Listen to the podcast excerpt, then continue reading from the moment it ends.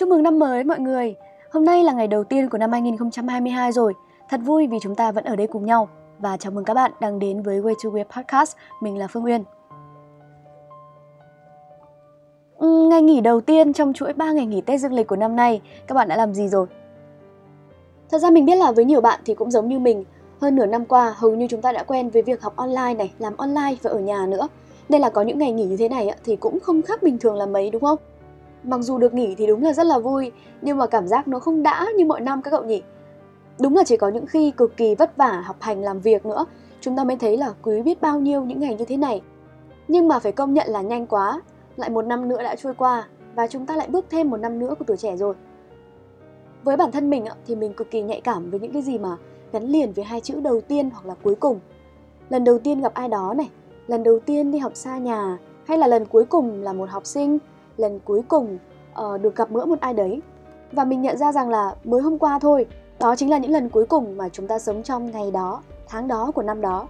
Bởi vì mình biết là sẽ còn những ngày 31 tháng 12 của những năm sau. Nhưng mà ngày 31 tháng 12 của năm 2021 thì chỉ có một thôi và đó là lần cuối cùng rồi. Thế rồi đến ngày hôm nay, ngày mùng 1 tháng 1 là ngày đầu tiên và nghiễm nhiên cũng là ngày duy nhất trong năm 2022. Mình đã luôn cố gắng sống trọn vẹn những giây phút đầu tiên hay là cuối cùng đó để khi nó qua đi thì mình sẽ không cảm thấy tiếc nuối, bởi vì nó chỉ có một mà.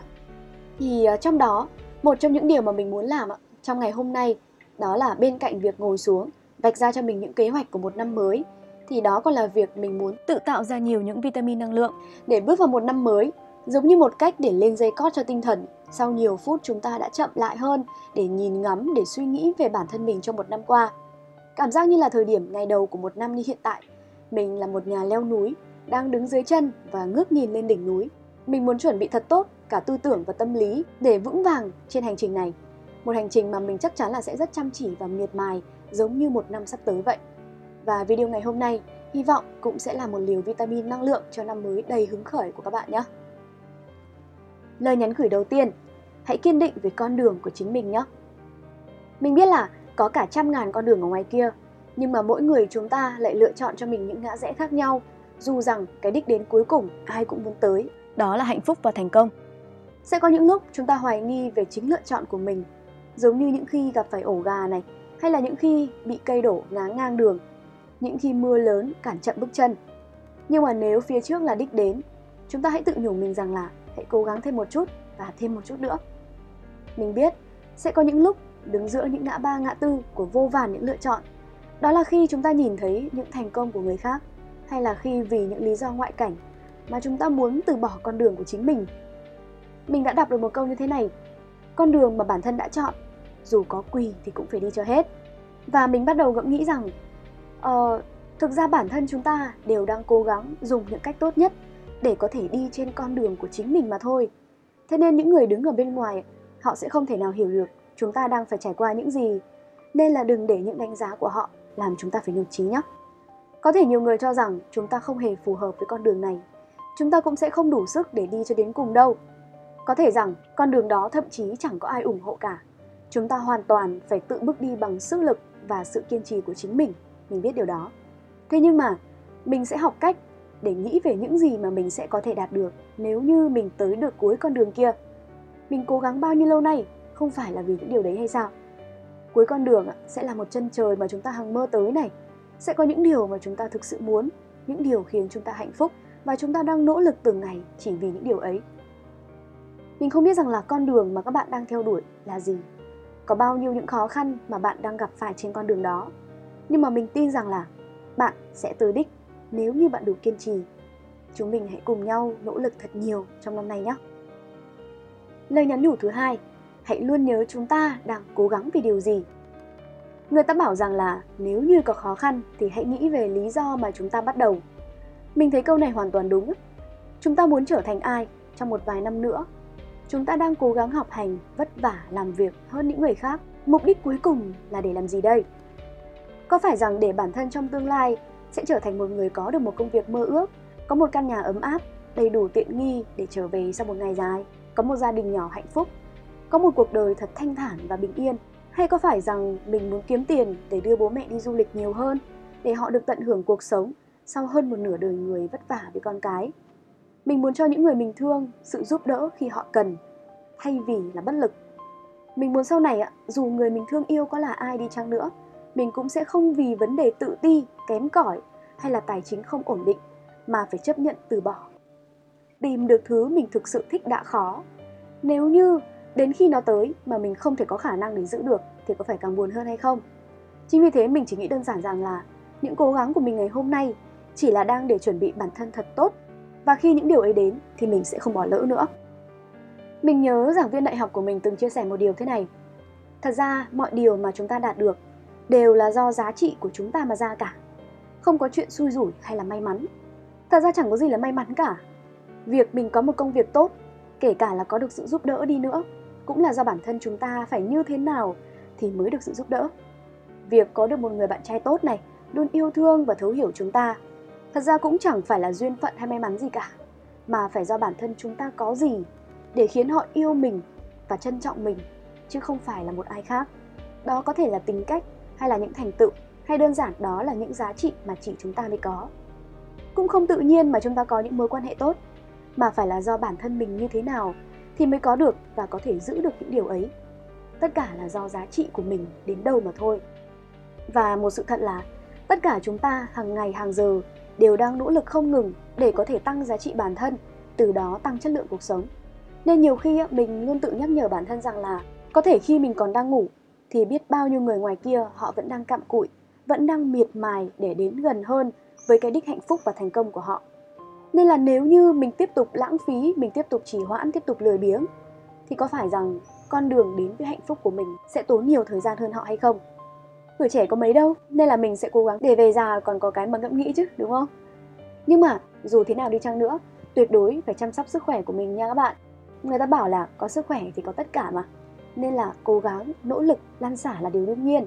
Nhưng mà cũng đừng quên yêu thương và chăm sóc bản thân thật tốt nhé. Điều thứ ba, chúng ta chẳng có gì trong tay, cũng chẳng có gì để mất cả, chỉ có tuổi trẻ thôi. Vậy thì tại sao chúng ta lại sợ hãi những sai lầm? Bản thân mình, phải nói thật, mình là một đứa cực kỳ sợ sai. Trước những người lạ thì mình sẽ kiệm lời lắm, mình sẽ tỏ ra là an phận hơn bởi vì mình đơn giản là mình sợ nói sai một điều gì đó khiến cho người ta đánh giá rằng mình không hiểu biết này mình kém cỏi này hay là mình sẽ khiến bầu không khí trở nên khó xử hơn chẳng hạn trước những cơ hội mới mình cũng hay sợ này sợ kia mình cũng phân vân không biết là mình có nên lựa chọn không hay là mình nên lùi bước bởi vì đơn giản là mình sợ chọn sai. Nhiều khi mình cũng không dám quyết đoán bởi vì mình sợ là lỡ mình sai thì mình phải làm sao đây? Thế nhưng mình nhận ra được rằng mọi lựa chọn, dù chúng ta có chọn hướng nào đi chăng nữa, thì bản thân những lựa chọn đó đều có hai mặt cả. Chẳng có lựa chọn nào hoàn toàn đúng và cũng chẳng có lựa chọn nào hoàn toàn là sai cả.